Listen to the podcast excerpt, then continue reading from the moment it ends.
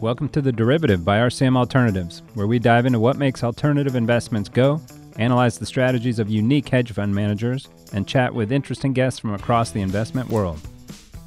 Welcome to June. You made it through the least fun five months to start a year in quite some time. This relentless grind lower in stocks, bonds, and crypto. I miss the good old fashioned panic stricken sellouts. But you know what I don't miss? The chance to go to Vegas and hear the best in the business dish on derivatives. That's right. Yours truly attended the EQ Derivatives Conference in Vegas last week with none other than Mutiny Fund's Jason Buck. What was said, what wasn't said, what caught our attention, we're breaking it all down in this two part episode. Part one's right here. Uh, and we're going to put up part two over on Jason's Mutiny Investing podcast. Go find that on Stitcher. People use Stitcher anymore? I don't know. Find it on your favorite pod platform Spotify, Apple, whatever you got. Uh, check the show notes for the link. So send it. This episode is brought to you by RCM's VIX and Volatility Specialist and its Managed Futures Group. We've been helping investors access volatility traders like the ones we just heard from at this conference. It can help you make sense of Gamma, Vega, Vanna, and all the rest. Check out the newly updated VIX and Volatility white paper at rcmalts.com under the Education slash White Papers tab. And now, back to the show.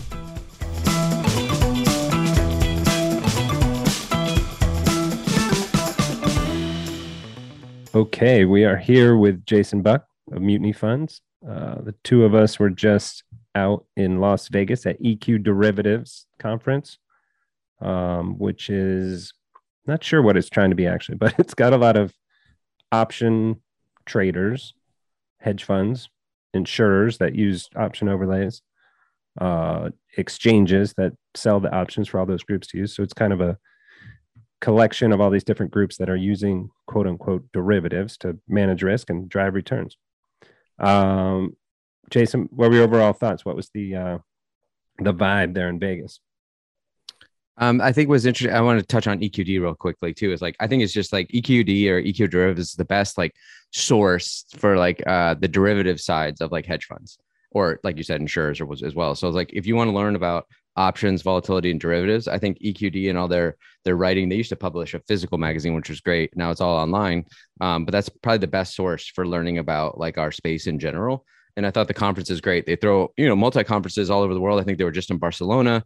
Then they, we went to the global in Vegas, and I think upcoming they have Australia and Singapore. But the idea is they cover the world of options, derivatives, and, a lot of the times primarily through the lens of vol. But um, as Jeff referenced, it's like you know you're looking at it from multiple perspectives. You're looking at it from the, the vendors and providers to from from data to execution to you know options and, and volatility hedge fund managers to the insurance side too, which is always fascinating. I think for the rest of us to see people running ridiculous amounts of money. Um, but the overall vibe in general that I got, like the consensus was that we've had an orderly sell off here in the S and P, and you know that we haven't seen this pickup in vol, especially fixed strike vol. And they're talking about just the headwinds when you have a just an orderly grind down. You know, when the market is grinding down lower than the expected or implied volatility or variance would expect over the next 30 days, this is when you could see a grind down in markets and then not a pop in volatility. So that was like the general consensus. And I think we'll get into like certain trades that have been working and we'll question if they continue to work, like dispersion. Everybody's kind of like, you know, hot on dispersion. Um, and then outside of like, vol space, uh, as we'll get into with the first talk here, is uh, trend following. Everybody kept mentioning trend following, commodity trend following, and how well that's doing. So it's interesting to kind of broaden that scope over multiple asset classes and different forms of derivatives. So overall, it was a it was a fantastic two days at, at the Wynn, and just like hearing these different talks from practitioners at every level uh, was a really interesting way to get some some context to our, our entire space. And we should say uh, two things. One, we chatted for a minute after the conference, Jason went back to California. I went back to uh, Chicago, and so classic day after Vegas style. We're in sweatshirts and hats here. Uh, if you're seeing us on video, you know that. If you're listening to the pod, you don't. So day after Vegas vibes here for us. My, I feel like my voice might be a little scratchy as well. And to, and to clarify, it wasn't like we were out drinking and partying. It's just like uh, talking to people, like yelling over the the music in Vegas. It's like yeah, it's just uh, the extroversion is what's making us uh, exhausted and, and obviously the trip and just the 24 7 nature of any sort of event. Yeah, we'll speak for yourself. I, there was a little bit of burning. Yeah. You were crushing the tables. Um, so Uh, and then I also want to just add when we're talking about EQD, it's a highly institutional crowd, right? This Yes. isn't retail traders trying to learn how to trade options. This is people that have been doing derivatives on the stock indices mainly, but also rates and everything for dozens of years before before Jason knew what an option was, before I knew what an option was. Right? They've been in the game very long time. Um, and so this is all the pensions and the endowments and the insurers talking to the hedge fund managers and the index providers that provide those products. Yeah, to like context, like I think Josh Heller, I think it runs like four hundred and fifty billion dollars in hedges in Australia for Australian pensions. To give you a context there, to like some of the insurers were that that size or even potentially larger. But then in the audience, like I did, I just realized I didn't have a chance to say hi to Blair Hull, who's been in this industry for like longer than I've been alive. And Oh, so I you have like he was there either. Yeah. yeah, I remember. saw him like I saw him across the room at once, and I was like, I need to find him at one of the breaks, um, but didn't get a chance to talk to him. So that that gives you a, a- an idea of the context of, of who's in the room, and it's probably I did a rough count. I think it was less than 200 people, but like Jeff said, it's like institutional insiders in the vol and derivative space. So it's a really, really, truly interesting crowd. Uh, so we'll jump right in. The first, and we're not going to go panel by panel, but uh, Yeah. we'll just mention something. The first guy, Michael Haigh, I can't even remember where he was from. Didn't take that down. Sorry, Michael. Sock but- Gen. SocGen talking commodities, right? Big topic, all that's going on there. Um, first, he's is he British? Not sure what he is. I think he's British, but he pronounces it aluminium. Alum- aluminium. aluminium, which I love. Yeah. so my big takeaway from him is whatever's happening in Russia, this is crazy if anyone thinks we can just shut off Russia and ha- meet anywhere near the demands that Europe needs. Um, he's saying they're so reliant on Russian gas and just totally unrealistic to think that Europe can replace the energy coming out of Russia within the next 15, 20 years. I think he said even if all these perfect pieces came into place to replace all that, there'd still be 12% short of the supply that's needed. Uh, my other takeaways there talking about greenflation, which I hadn't heard it called that before. Uh, Michael Coe, Kao, excuse me, Mhm. Urban Kaoboy on Twitter, uh, talks about this a lot in his tweet threads of like, hey, this big push to greener energy is actually going to make the fossil fuels make all that ha- see massive inflation in the interim because it takes a ton of energy to build that green stuff. He had some great examples on what that takes. I can't remember them. Um, and you like that. But to me, there was also like I disagreed with that a little bit of like, oh, he's saying like, okay, it takes whatever four barrels of equivalent oil to produce one barrel of equivalent oil on a wind farm or something to build that farm Yeah. to pull the metal out of the out of the earth to build that uh, tower and those blades but i'm like that's a one-time cost right so it kind of was saying like right once it's built that's a sunk cost and now you're going to get uh, the benefit of that over time so i disagreed with that a little bit like Go you're ahead. saying whether, it's uh, aluminum or aluminium uh, which is interesting too like you're saying it's actually it's actually hard at these conferences to figure out where people are from because people are born in one way in one place they get educated in another country and they're working in like a third or fourth country. So you have these like blended accents kind of everywhere which is cool. But um like that he was talking about you know how how dirty it is to actually produce aluminum. Um you know whether you're using fresh water salt water you got to pump that in and the energy input costs to make aluminum are, are always been very difficult. But i think what was you know we at least i took notes on things that jumped out at me. And so what was interesting is like we're so entrenched in the commodity and commodity trend markets that maybe not a lot jumped out at us. And i've seen multiple presentations over the last six months uh, especially at post russia about how everybody thinks you know just the the supply side is totally screwed. We have these bullwhip effects that are not going to be you know that are going to f- affect the system for years ahead and that a lot of people think we're in a commodity super cycle but you've lived through this enough times to know as a cta that you know commodity super cycles come and go and they tend to evaporate quicker than people realize. So once again though this is a great way to have you know trend managers that are doing you know all different types of look backs and speed to which they'll they'll adjust to markets but that's what he's trying to show and, and and I've seen you know multiple presentations on this that the the perturbations in Russia and Ukraine can reverberate throughout the system for years to come not only on the oil side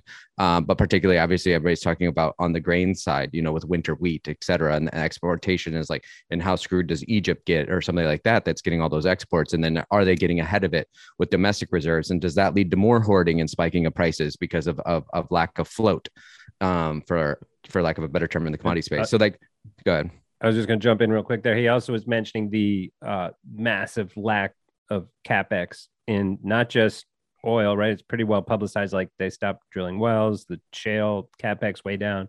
Yep. But in the metals industry, he had tons of charts on showing just there's been a, a massive lack of reinvestment in metal mining, and they've just been paying out dividends to the investors, uh, to the shareholders. So that's right. You've got the Russian forest, you've got just inflation overall, right? People making more money, more money in the system, pushing prices up, and then the massive lack of investment in uh, accessing these commodities more. And that's part of that that greenflation is it's the irony of ESG is nobody's made investments in the oil companies. The oil companies don't want to do any capex, which leads to these run up in prices. And then everything ESG, the input costs come from the old economy raw materials. So that's Yeah. that's the part of the irony of that that circular feedback loop with uh, greenflation is like to, to get to a green world, you're going to have to use all the dirty world to get there. And nobody's put in any money in capex because of ESG over the last decade. So now this is, puts us in an interesting conundrum where you know we're kind of getting it put into checkmate, and how long that continues, we don't know. Uh, it was also funny because I'm sitting here thinking, why did we? Why are we talking about commodities when we're talking about equity derivatives? But Yeah. he- I think he mentioned that of like, hey, never thought I'd be at, at this conference talking commodities. We're back, baby. Well, yeah, like, part of that my he started ringing to- again. Yeah, that's what uh, that was actually my first note. He said commodity meetings have doubled in the last six months. So he's like, in on a normal year, let's say I take 150 calls in the entire year. In the first five months, I've taken 300 calls. So everybody, yeah, commodities are fresh and hot in people's mind again. uh, and then you might have stepped out to the hallway for something. Yeah. But uh, he had a bunch of great charts on like what the different shapes of the commodity curves look like. He was saying 80% of commodities right now are in what he calls convex backwardation, uh, where, where front months are higher and then it convexly moves lower over time, which is saying, right, that's prices showing there's tons of lower supply right now. So Right. prices are high because we can't do it right now, but the expectation over time is we'll eventually get to that stuff. I had a question for us later on, like how how is carry doing so well when all these markets are in backwardation? For now, Because you're rolling- you- question. You're well, you're rolling up the curve, right? You're either the idea with a term structure carry, right, is you're rolling up or rolling down. What I think was interesting in what you just said that I definitely missed that part is like I wasn't. I don't think I've thought enough about this of whether when you're in backwardation, um, is that curve concave or convex in backwardation? And that's Yeah. like what you're saying. When it's convex, you kind of have that hump rolling down, showing it. It's it's the near term supplies everybody's worrying about. When it's concave, then you may have a, a longer problem in the system. So do you Yeah, think yeah. that that makes it transitory when it's more uh, of a, a convex shape to the even backwardation of the term structure. Yeah, that was, and he had 12 different, right? Or maybe I guess it's only eight different. So convex, concave, backwardation, contango, and then all the different what do prices look like or what does the carry look like for each of those in each of those environments, which was cool. Yeah, I think whenever you have volatile dislocations like we're seeing now, especially in the term structure, is that is a a, a target rich environment for carry, right? Like I think you you have quiet markets when carry can do okay. When it dislocates, carry can get really burned on the left tail. But then when it when it resets that higher vol environment and is is more steady, then that's when carry is going to do exceedingly well. So that's why I would think that term structure or commodity term structure carry is doing so well.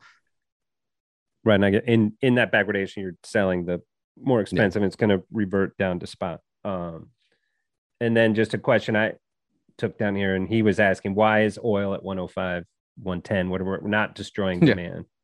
Um, I seem to disagree somewhat with that, but he was saying, uh, oh, he had some charts. Tech burden's still only four percent globally. Some metric of it. Once it's over four percent, it tends to cause recession, but the impact of those higher costs is still below four percent.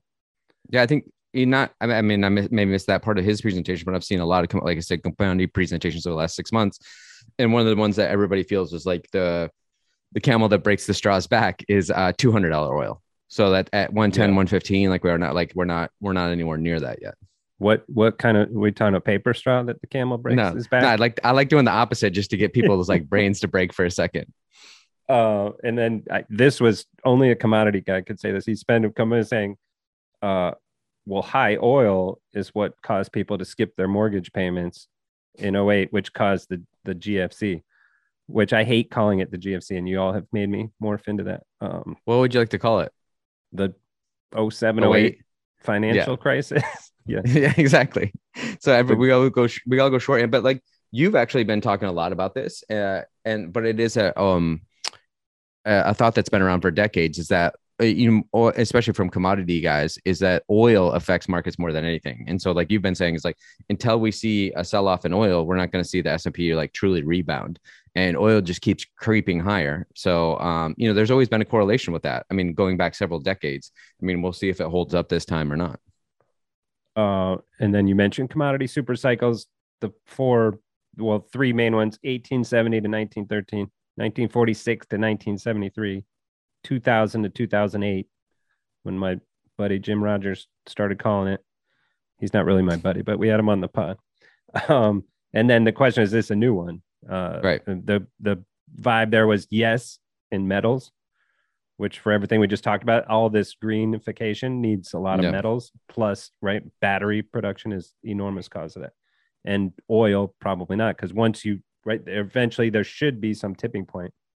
Um, but The cure for high to be seen. prices is high prices, right? With commodities. Exactly.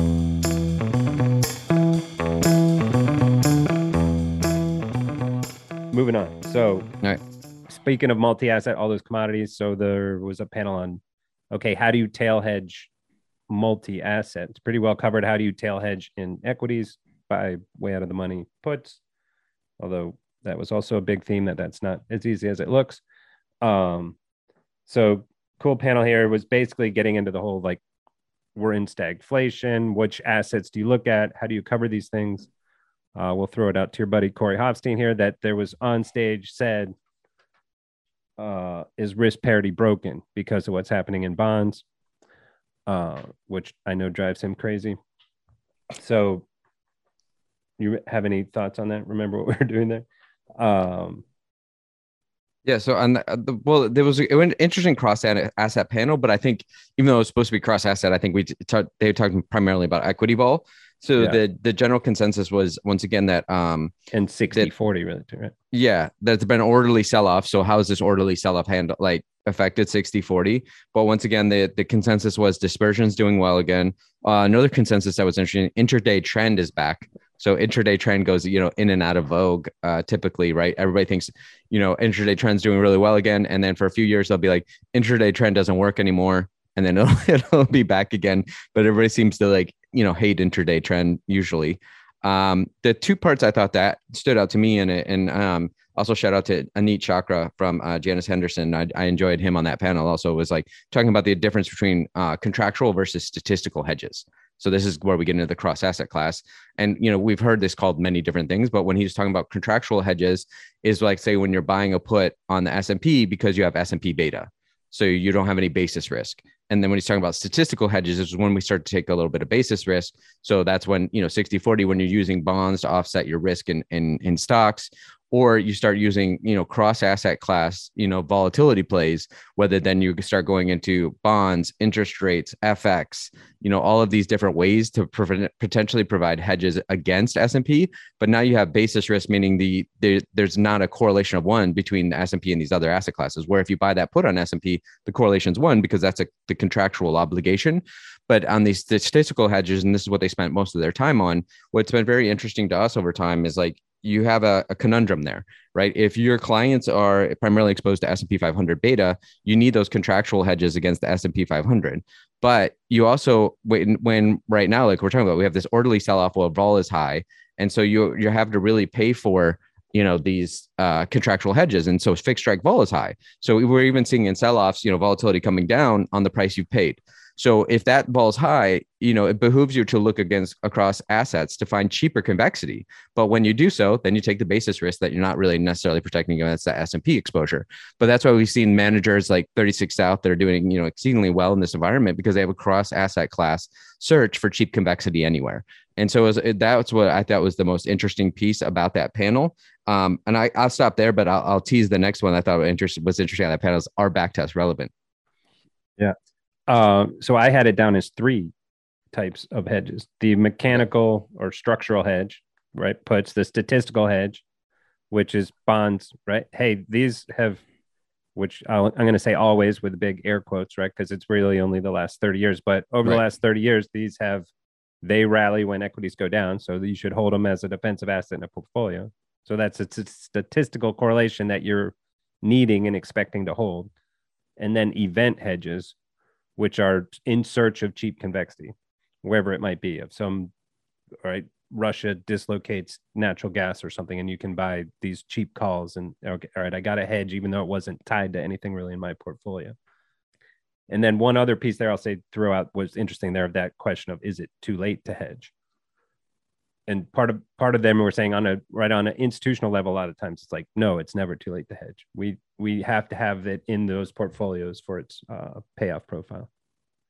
Right. And, and there and something we've done, and you have to have it there for the ability to hold the risk assets. Right. So it, you could say it's too late to hedge, but then you should also be reducing your risk asset budget, right? If you want to pile more into those risk assets in the down move, like then you should have the hedges on for sure. Yeah, there's that's to say there's trade-offs everywhere. Like you can have those hedges on even when they're expensive, or you can take reduce the hedges, but then you need to reduce your exposure. So, or you can take basis risk and use a proxy hedges, which opens you up to basis risk. So it's conundrum all the way around. And that's it was kind of maybe we'll get to that later. It's like uh, my other consensus from the event was um, Vineer Bhansali's old paper about diversifying your diversifiers. That's what I felt like was also kind of the theme of, of the generally across the uh, the two days we spent there. And then the question I didn't ask the one guy in the panel who runs risk premia for Fidelity, uh, right? Of like, there's some papers out there. Once a factor becomes a known factor, it loses its factor ability.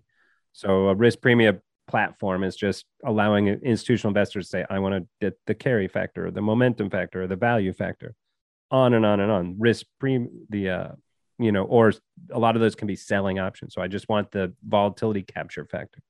Uh, so I wanted to ask, based on that paper, of like, what's the degradation from when the academic or when you back test a strategy, which will come back to your back test, versus when it's academic papers written on, versus once it hits the the factor platform. Right there's some the more yeah. assets go into that, the more it's going to degrade that signal. And yeah, I got like just... after the fact, I, he kind of admitted might be somewhere between 20 and 30 percent at each layer. Yeah, as as every uh, arbitrage eventually gets arbed away, right? And by the time they publish academic literature, and we, that's why you're referencing factors, is that's that's what we saw. And as soon as they had the, the CRSP data from University of Chicago and all the factor research, and it's been widely published academically, you know, does that disappear? And I think it was like Farouk at Fidelity, but this will give some uh, color too to the event. Like you were asking that question in one of our breakouts, and then it was interesting. Like uh, you know, obviously people are speaking their book. So if like you work at Fidelity, you have to think about how do you educate and speak to Fidelity clients. And so like Farouk kept talking about uh, factors, right? And it was interesting. Like Jem Carson, and when we were talking in the hallway too, it was like these guys are using you know decades old ideas of thinking about markets. He's like factors are dead. Like the idea is factor, but like but they're speaking to Fidelity clients and they're trying to make things legible. So they're talking about factors. And Jem's like, what the hell are they talking about with factors? Like, what does that even mean anymore? Although I'll point out like Cliff Asness and value as a factor, just that simplistic strategy has now uh, doing really well in the last six to 12 months. So you can argue both sides. Maybe it does really well now, and then the money flows back in and it starts to underperform. Yeah. And I think what, and then what came up at the very end was with, uh, with Mike at uh, Parametric Portfolio is like the idea of are backtests relevant? And there was like kind of a debate between Mike and Farouk about are they relevant and like how do you use them? And as we know, it's like there's so many implicit biases that go into backtests. You know, backtests are only a rear view mirror and they tend not to work in real time. And it's like the the how do we use backtests as crutches or or I think about them as intuition pumps but it's almost like, and then we never present clients a, a bad back test that goes from the top left to the bottom right. We always show them a back test that goes from the bottom yeah. left to the top right. So it was an interesting question, especially as markets change, players change in markets. Any sort of long-term back test may be irrelevant given given the market structure and market dynamics. So I'm just curious if we didn't talk about that. If you have any takes on on back tests. Uh, when I started my old firm, Attain, I built out this great looking spreadsheet showed how much money we're going to make and took it to my father who started a few businesses and said dad what do you think of this business plan? And he just looked at me and goes nobody ever loses money on a spreadsheet son. So right? So that's the key to back test of like yes like you said they're always going to be good or you throw them in the trash. Um, and kind of back to my other point of like what's the degradation? And there were some questions other panels of like what did you right? Practitioners like, what did you use for slippage on the equity option cross correlation, right? All these different Yeah. things, and they're like, um, so I think they're valuable, but I think they you always have to take them with a, a grain of salt. The the Well, and- problem is right if you if you go too far in that direction, you say like, okay, well, we could lose 100% and everything, and you'll never allocate to anything, right? So if you run all the Monte Carlos, you say, okay, here's my worst case scenario. I always even discount discount those worst case scenarios and say you could lose way more in that, but eventually you have to put a foot in the water, right? You have to believe in what you're doing and say, okay, I I, I like this back test, right? I'm not trusting it that it's going to produce a six Sharpe for the indefinite future, but I'm going to trust it to basically give me the the faith to go into this, and then you can control it, position sizing and whatnot. Well, and then I remember that actually it was it was succinctly put. Chris Cole actually was the first one to ask a question, and he Yeah, asked the panel, question, yeah. "Yeah, what what what would you uh what do you what do you do to invalidate a back test?"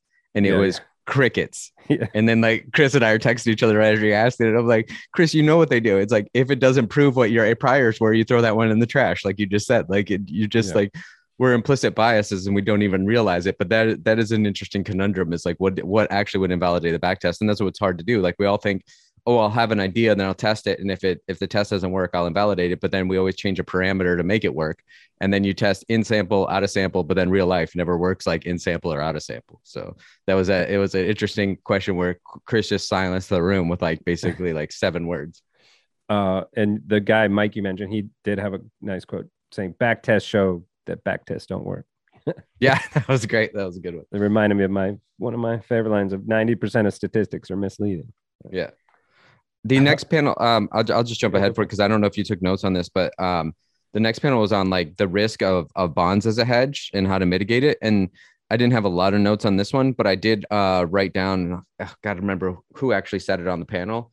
Uh, I want to say it was Ben Bowler, uh, for head at equity derivatives at Bank of America, but he talked about the three free puts that everybody's been seeing for the last two to four decades, and those three free puts were the Fed put, uh, bonds as a negatively correlated positive carry hedge, and buy the dip mentality. And I just thought that was a, a succinct way of putting it. Is like uh, a lot of managers or even investors have only seen for the last two, three, four decades these three forms of free puts. And moving forward, are we about to lose all three forms of free puts?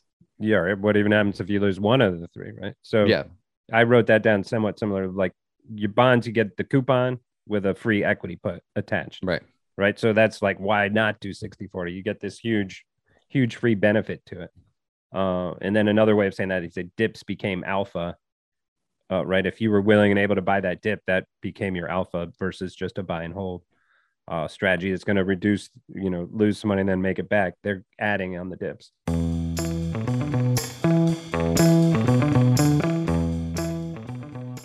Yeah, the next panel title was uh, navigating portfolios through unknown unknowns uh, and we found on the panel actually the title came from Vineer Bhansali at Longtail Alpha. And we'll get into why it was unknown unknowns where most of the time it felt like we were talking about known unknowns until the very yeah until the very end. But it was uh, Vineer Chris Cole from Artemis Michael Green from Simplify and Jem Carson from Kai. So a lot of our friends on that panel so obviously we're going to probably take more notes on that panel be more interested in that panel. Although I, I was telling the guys later, I was like, they should just put me on stage like an impressionist, and I could basically give all of their speeches. I know them all so well now that like I could would just be- had my internal that would debate. be Yeah. hilarious. Let's Yeah. do that for another pod later this year. Like, I'll okay, dress up in the next 20 and- minutes, you're Jim. Go. Yeah, For the next 20 minutes, you're Mike Green. Go. Uh, just argue with myself. It'd be great. yeah, and this was like when we saw this panel, uh, both of us work a lot with those guys. So this was like, all right, we got to go. We got to see these guys all on the same stage. A big worry that no one was going to be able to get a word in on the same stage. um, but they seem to do okay. They seem to respect each other's time a bit.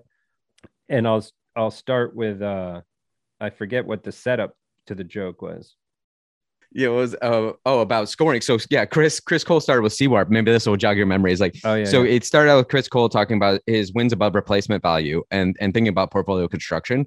So the only what Chris has found through uh, doing all this exploration into you know Chris Cole's you know CWARP Cole's wins above replacement value portfolio value is like how do you put other things in your portfolio value that are uncorrelated or negatively correlated that actually improve the returns of your portfolio? And the and what the to jump to the conclusion is the only things you should pay for are long volatility and trend following That's the only things you could you should pay for for portfolio diversification.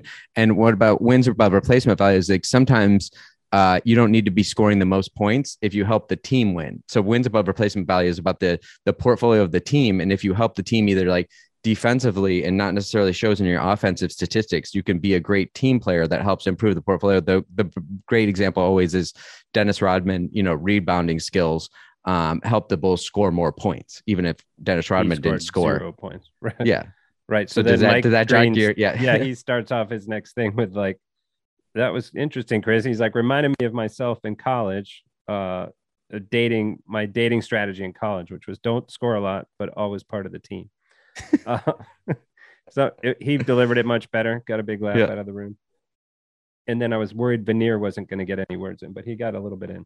So yeah, Vineer, Vineer was yeah laid back for like the the first half of the panel because they, they, they, you even called it before. You're like Vineer's not going to get a word in edgewise. He doesn't know like what he's doing with these guys. But then, so one of the things that Cem started to hit on um, that he talks about on Twitter publicly as well, and it was kind of consistent with the whole kind of two days, is that we're seeing a flattening of vol on crashes. And what I mean by that is flattening of fixed strike vol. Like vol is coming in and flattening, skew is flattening on crashes because people are already pre-hedged. And so that that skew has been bid up. Then when when we see these slight, you know, kind of like dip crashes, people are actually selling off their puts and we see skew flattening. So once again, it's the price you pay. So if you're buying out of the money puts and you're paying a high price for them, and you even see the markets come down a little bit, but they didn't they didn't come down more than expected. So realized didn't pop over implied. You're going to see skew come in and flatten, and so therefore you're going to lose money or potentially like barely break even on your hedges, even though the market's coming down. And that's what happens in an orderly sell off. And that's why I think it was it was part of the overall you know uh, vibe of the whole event. And so he's saying that basically as long as vol, as vol is continued to be oversupplied as we've seen. Like this is going to continue to happen. And then I'll kind of skip ahead to the back end on for you because what Cem did talk about later was he thinks we are though like in the fifth innings of, of people being hedged and that trope of a hedge market doesn't crash is they all they all started talking about this panel. They're seeing little inklings that people are starting to take off their hedges. So that people that maybe you know once they they they're convinced to do hedging and then the hedges start not paying off on on on small down moves then they think hedging doesn't work and so they start taking off the hedges and that leaves the market vulnerable to that crash and so that's what he's saying we're starting to see you know the green shoots there that people are not relying on hedges anymore but it was like one of the most hedged markets uh, through that equa volatility of of March 2020 through election vol and then into Q4 of last year, people were starting to have a lot of hedges on. So if we're going to see that supply of hedges come down or not. And then Mike Green brought it up on the flip side of that equation is the big institutional level short vol is down a lot, right? You had the XIV and the SVXY coming into Feb 2018 were a big example of that. Um, I think he's even talking the CalPERS or uh, who is it in Canada, like a systematic vol selling program. Uh, that's coming way way in after March of 2020, right? There's just not the appetite to sell that at scale yet. Yeah, uh, and we'll and we'll maybe talk about that later on the insurance panel. Same kind of thing. They said they're not yeah. they're not selling you know Vega and size anymore, or even buying Vega and size because they have they have other alternatives and and things have changed in the insurance industry from a regulatory perspective. The other thing that Chris Cole to echo that sentiment, I thought he had a good quote. He said it's hard to hard, hard to have a bear market in a bull market in fear. Yeah, and so, so they're saying if, if skew's been bid up, it's, you know, it's very hard to have a bear market. But I always like to bring up though, too, it's like, yes, that trope works that a hedge market doesn't crash. But if we break through that inflection point, there's always an air pocket after that. So, you know, 90% of the time works all the time until, until we have a huge problem after that. So it's, you know, even though most people want to eventually take off their hedges, um, that's the way we, we, don't necessarily think about markets that way. Uh, because what if there's that one event, even though it's maybe worked for the last 10 times, there's none that says it's going to work for the 11th time. Right. It's almost counterintuitive, right? You should be hedging the further away, not the not the normal drawdown, but the abnormal drawdown. Um, but Mike Green actually that like long vol is certainly not cheap, and he's seeing any payoffs from here in the vol space being pretty symmetrical uh, in terms of the risk versus the, the cost versus the payoff, which I'd argue there again of like, yes, assuming it's a 20 to 30 percent drawdown. I don't think if it's a 2008 style, right? S&P's down 56%, I, uh, I would argue it's still quite asymmetrical.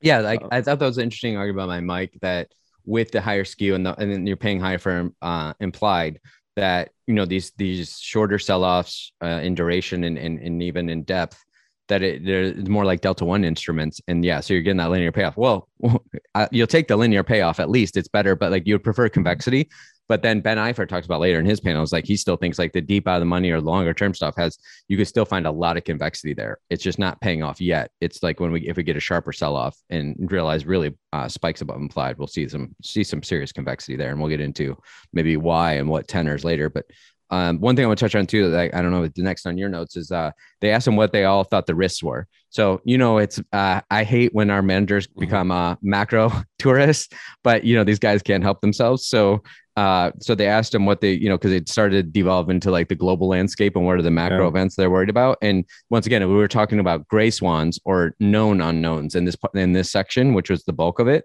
And uh, Chris Cole uh, was banging the drum of corporate solvency again. And to his point, is like you don't see um, real vol in markets till you see uh, just absolute credit default. Um, and so that that reverberates through the system. Um, Mike Green's number one risk was China. He still thinks that's a huge looming risk that we're, we're losing attention span for.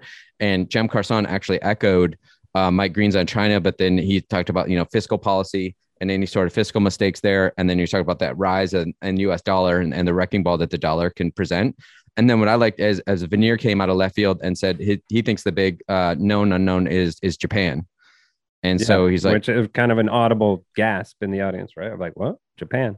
Um, what? Why Japan? What did he say? Do you remember? Um, basically, like everybody has been quieted by Japan, and and the idea right now, and and you know, I I, I don't have any hero trades, but the one I do really like right now is shorting JGBs um, you know, especially because you know they've they've said they're going to yield curve control, they're going to pin it at 50 bips, but it'll be interesting if if the market can break it through there. So is this another you know Soros ERM kind of experience? But why why I think they trade so interesting is that because everybody got burned for decades on short JGBs, and so you yeah. have the, all this recency bias with a lot of managers that if you told them you're short in JGBs, JGBs, people think you're a lunatic. So I wonder if that's part of the trade, and so that's why um, Vineer just, just for thought, those non-professionals out here shorting JGBs, Japanese government bonds, shorting them, short the bond, rates higher. So it's basically betting that the Japanese central bank can't keep their rates pinned at 50 bips and that it's going to go up to 1%, 2%, whatever.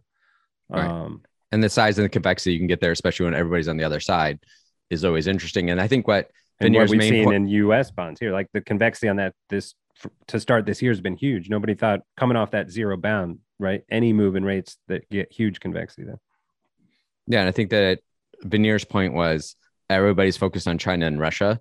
And so like the reverberations that we're already seeing with China, I mean Japan cracking, that those could reverberate much larger than China or Russia potentially could. Two things going back. Cem talked a little bit about, which I've talked with him on the pod and some others on the pod of like, are we in the golden age of options trading? Uh, some people have said, "Are you kidding? I used to be able to trade options in 1995." I think you've said that. Like you were trading yeah. options from your.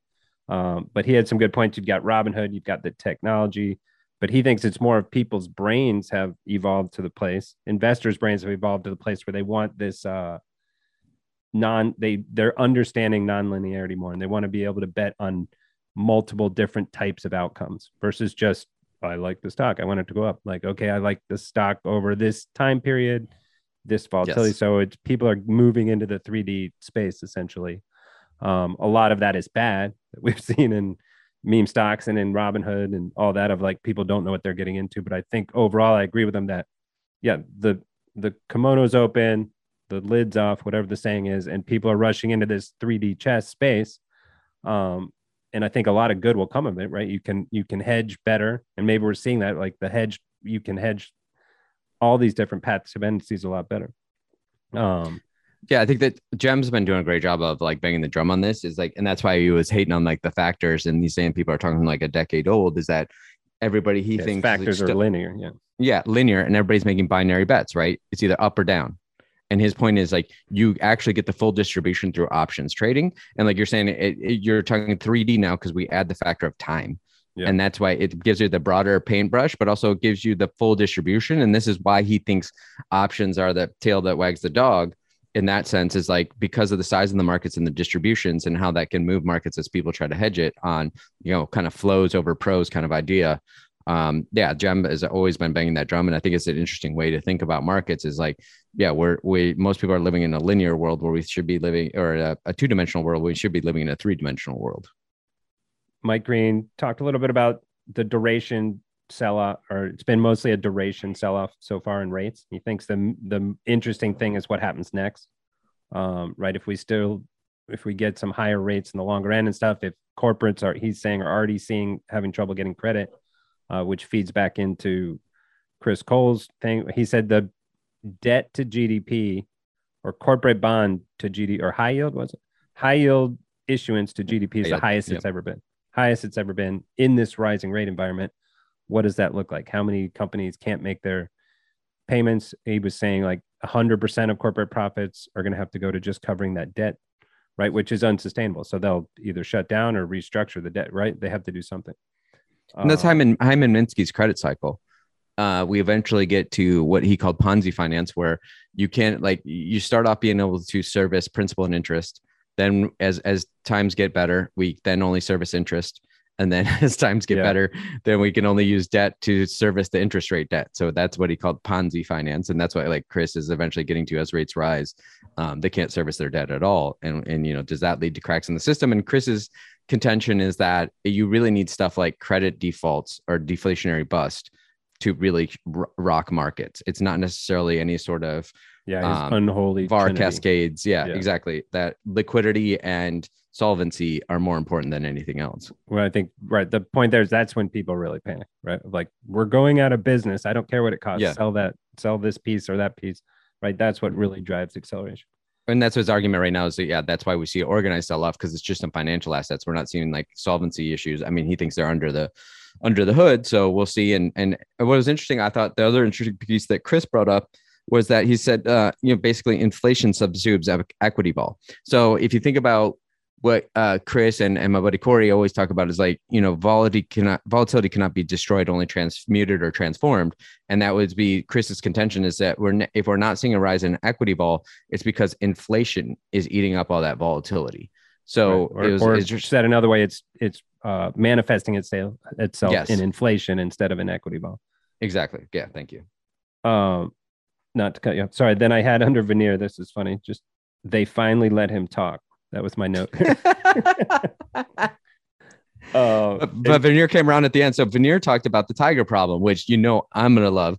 Uh, but and and hopefully like Taylor jumped on that too. Is like he's probably gonna write an essay on it because I knew Taylor would love this uh, tiger problem. But it comes from like computer science. But the question really around the tiger problem is what happens? What do you do when you don't know? And that's why uh, Vineer had that title originally of you know, uh, navigating portfolios through unknown unknowns. So if like you can't know anything, even though the panel is mainly talking about known unknowns, Vineer got to this in the end is like you have to diversify your diversifiers, which Vineer wrote a great paper on. I highly recommend people look it up. And then you have to focus on the consequences. So you want optionality and you don't want to optimize portfolios. So his point was when you think you know what's going to happen in the future, people tend to over optimize to efficient frontiers and take on too much leverage. Where if you go from the basis of, I don't know anything, so I'm going to focus on the consequences and provide myself with robust optionality, is that's how you construct portfolios for these times. It's why there was the Santa, the Maria, and the Pinta. Pina colada. What was that? the Pinta. Right. Right. But the, right. Hey, one of these three might let's send them on, which was probably dumb because they're all going to get caught in the same storm, weren't they? Like, yeah, exactly. They all following each other. Um, they're 100 yards away from each other the entire yeah. time. uh, but I also love Vineer said he had some good lines on the Fed heads. These the heads of central banks are lawyers, not economists. And he's yeah. saying they have a problem and they can't solve solve all three at the same time: inflation, employment, and GDP. Right. And like you push on one lever, something else is going to pop up. You push on that head, the old whack-a-mole game. And then he finished with, "We should all thank the Fed for our jobs in long volatility, because because yeah. eventually, right, they're going to make it make it pay off." Um, and then I'll give. Uh, I don't know if this is uh talking out of school, but I, I, think he's talking about it publicly. I'll give him more color. It's like for those that don't know, uh, Vineer is also a helicopter pilot, a jet pilot, and uh, dabbles in, in writing screenplays. So uh, once again, vying for most interesting a, man in the world. Country snowboarder. Yeah. Yeah, exactly. It's so like uh, that's what you and I love talking about. Is like why do our long vol guys always take like enormous risk in their personal lives? Yeah, Noel Smith on the pod a couple weeks ago, right? He does like this mountain biking flips and aerials and stuff. Vineer, right? Uh, and he he actually had a good thing. He's like, well, on the plane, there's four stages of flight, and there's a checklist, and so to his point of like, there's known unknowns. What happens if an engine fails? And he's like, when I was flying out here, I'm like, how many engines? we'll leave we'll leave that one be. But he, he flew Yeah. out on a two engine jet. And then, Uh, uh, and then, uh, for those who don't know, Chris Cole loves to be a rock climber. My favorite one that I, it blows my mind is uh, Bastian Balesta likes to do ice climbing and then and paddleboarding on on fro like across frigid lakes in in in the Swiss Alps. I mean, like it's Yeah. it's that one's Right. like crazy to me. Uh, and then the question I asked some stupid question of like uh, around can a hedge mark hedge market crash? And then later on, I wanted to say the question I wanted to ask came to my mind: if we took all four of you guys right out of this room into the poker room and you're playing poker against each other, who's who's coming out ahead? Ooh, That would have that would have been a better question, right? that's really interesting. Now you got me thinking. Yeah. Ooh, I, I think any of my answers, if anybody listens to this, they're gonna be upset about. But I was thinking like, who's gonna be best, not necessarily at the the mathematics of the hand, because I think Right. I that's just like gonna be base rates. be like a, a Right. loose player and kind of playing by Yeah. hands and like uh making you right, like pushing. Vineer's like super tight, holding back, yeah, um, waiting for the the top pair.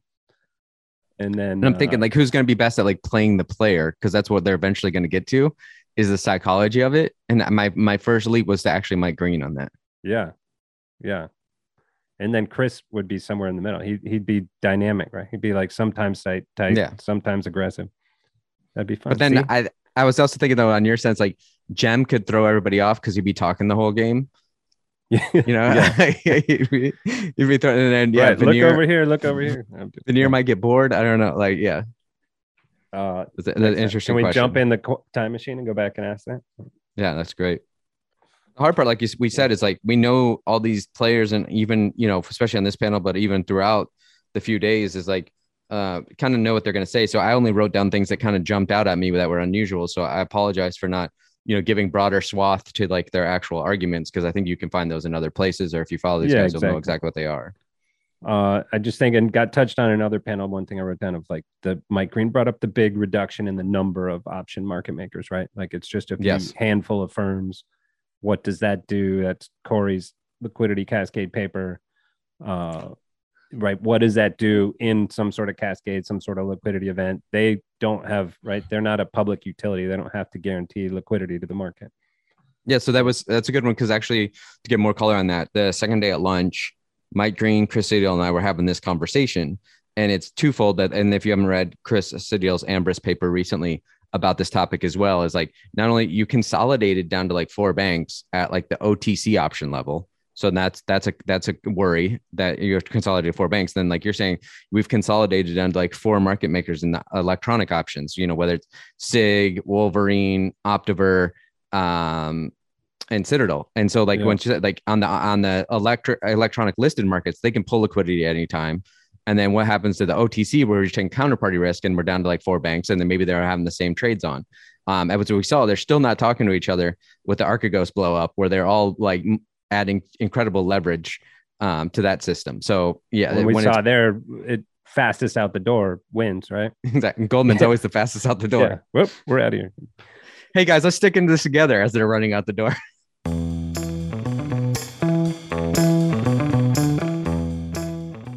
This next one was benchmarks and volatility. Yeah, so I, I have a Uh, few notes on this because I thought it was interesting. And it's um, once again much more like institutional panel. Um, but I thought was interesting is um, like they were talking about liquidity primarily, right? Yeah. And Stacy Gilbert that runs tens of billions. Is that right? You you I don't it know, up, but yeah, she was super smart. Oh yeah, I pulled it up. Yeah, with yeah, maybe forty some billion or something. yeah. Stacy Gilbert at Glenmede was talking about uh, during the crisis, the world goes to indexes for liquidity. And so I, I wrote that down because we think about this often as, as we talked about at the beginning of this is like the idea of, you know, your contractual risk that you're tied to S&P beta with buying S&P puts, or you can take basis risk and go out and look for convexity in other, other marketplaces to hedge your S&P risk. But the interesting thing is like, do you need to do that if the world's instrument for liquidity is S&P? So like Wayne Himelsein and I have talked about this a lot. It's like this is why he believes in uh, S&P index options is because that is the global source of liquidity. And when liquidity dries up and the world crashes, everybody rushes into the S&P 500, whether it's SPX or SPX options, E-mini, E-mini options is like, it's the most liquid market in the world. And when everybody's searching for cash and liquidity, that's where everybody rushes into. And it's like a self-fulfilling prophecy, right? Like Yeah. if you, if you know everyone's rushing into there, that's where you're going to be. That's where you're going to trade. Um, Right. And I think part of that's too, like we haven't seen that real fear and panic for everybody to rush in. And that's why we're saying like the hedge market doesn't crash or vol's oversupplied. Um, and I think you had a good analogy. I'll let you talk about like insurance, right? Like a, a housing insurance is like if everybody has a housing insurance, nobody's necessarily worried about their house burning down. But if you only have a million dollars of house insurance and your house is valued at two million and the fire starts, you're gonna be rushing to get that other extra million in coverage. Is that like a, a fair assessment as your high five and your kids? Yeah. Uh, he got back from space camp at midnight last Oh, nice. night and just Nice. woke up 12:14 Chicago time. Uh, Well that is done. a son after my own heart. Bed at midnight, wakes up at noon. 12 full hours. He uh I don't think I was me on the insurance thing. I, I well, rarely Corey wrote about it recently, but I thought you like rewrote about it maybe in our, our newsletter, I think. But um, yeah, or like, Uh, or Jam was talking about too, like, and Corey both about like flying in a plane at 30,000 feet is that's the multiple evaluation, you know, versus like Yeah, yeah. velocity. And like, there's a bunch of analogies for that. But I'll also jump to like, who was also on that panel is Russell Rhodes, who was at, you know, CBOE for a long time, but now uh, Russell is head of research and consulting for EQD. So Russell always pulls up the great statistics because he just got such a curious mind. It was great talking to him at dinner on the first night uh, before the event started. Um, He's but he's- great glasses, right? Yeah, he had the great- the red- red or the red the red frame ones were really cool. I like those. Um, so he said uh he said, I can't believe I'm gonna say this as the as the Dr. Vix or whatever, but he's like, there's a lot more to volatility than VIX. And he brought up this statistic No, that he, the he said, "Well, this got me fired for saying this last time, but there's a lot more vol- to volatility than VIX because he literally worked for the CBOE promoting VIX." Yeah, Yeah. and then he said like and so he brought up for example the the p put index which is basically long s&p beta and then buying a negative 5% on the money put is down 15% year to date yeah. and you're like how does that make What? sense when the Right, market's sold off protection. 15% yeah exactly that that protection is not paying out because like you said volatility is not uh, really manifesting itself uh, the other random statistic and he was talking about this at dinner and then he brought up on the panel too is like he said we've never seen a rebound from a bear market without vix being above 45 and so he's like, "Is this the first time we're going to see that, or or do we need?" And Stacy actually came back and said she thinks that you need that capitulation in the end. And she said we haven't seen that yet. And she said it could be still twelve to eighteen months out. You know, from from now to eighteen months.